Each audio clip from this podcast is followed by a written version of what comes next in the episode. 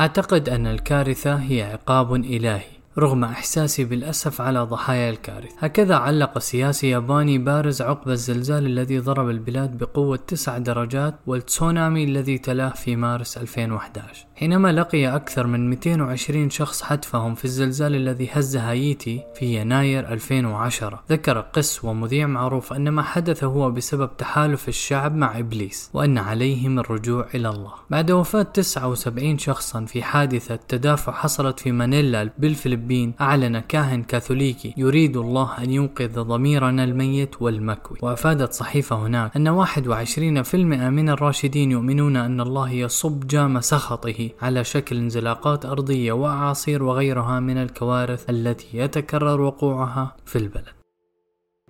سلام. أنا محمد صباح وهذا بودكاست نحكي شوي كل ما أقول كل ما أنقل كل ما أفكر كل ما أحكي أنقله في هذا البودكاست. هذا رأيي أنا نقلي أنا. أتمنى أن يكون بداية بحثك بداية قراءتك بداية استفادتك. أتمنى أن تستفيد. مؤخرا أقوم بعمل مقابلات مع أصدقاء ومعارف في كندا ليحكوا تجاربهم ليستفيد كل من يسمع هذا البودكاست قبل أن يخطو خطوة الهجرة إلى كندا. بالتوفيق للجميع. خلينا نحكي شوي.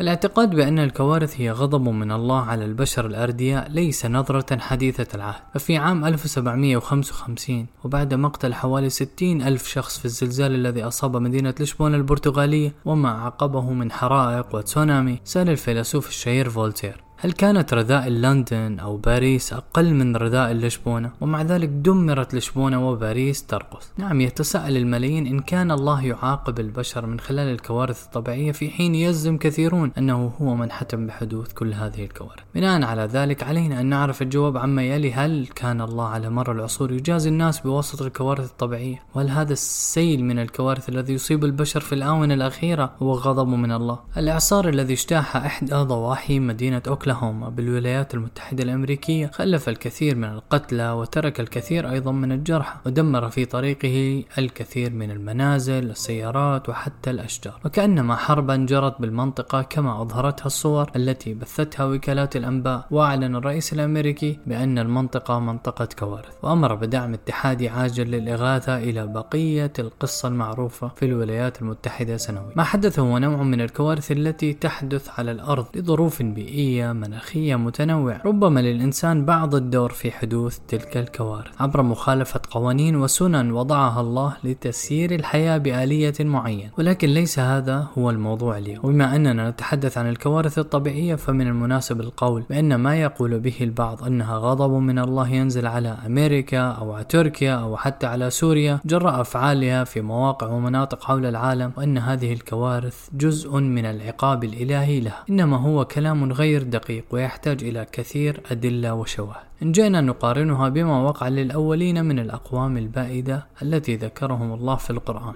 نحن المسلمين كما يلاحظ ذلك كثيرون منكم من أكثر الشعوب التي تتطرق في أحاديثها وتحليلاتها لمثل هذه الظروف. وتحاول إلصاقها بمسائل الغضب أو العقوبة الإلهية. فربما هي كذلك ولكن مع ذلك لا يمكن القبول به بشكل يقيني تام لأنه لا نملك أدلة على ذلك. ولا ندري ماذا جرى في الغيب قبيل وقوع الكارثة حتى نقرر بأن ما وقع مثلا في أوكلاهوما هو غضب إلهي باعتبار أننا لو أردنا تطبيق المعايير ذاتها لكانت بلادنا الإسلامية إذا هي من أكثر بلدان الأرض التي تنهال عليها العقوبات الإلهية. بدليل كثرة عمليات الهرج والمرج والقتل والتفجيرات والحروب بين بعضنا البعض إضافة إلى كثير وقوع الزلازل فيها. إن الأعاصير والزلازل والفيضانات وغيرها من الكوارث هي تغييرات طبيعية تتأثر بالمناخ وظروف طبيعية وجغرافية جغرافية متعددة وهي ربما تكون فعلا رسائل إلهية للبشر لأجل زيادة الحرص والانتباه على حفظ نعمة الحياة على الأرض. وربما ليست كذلك وإنما تحدث وفقا لسنن وقوانين التغيير على هذه الأرض. خلاصة ما أريد الوصول إليه هو أن لا تكون نظرتنا إلى الأحداث والوقائع ضيقة محدودة بل نريدها واسعة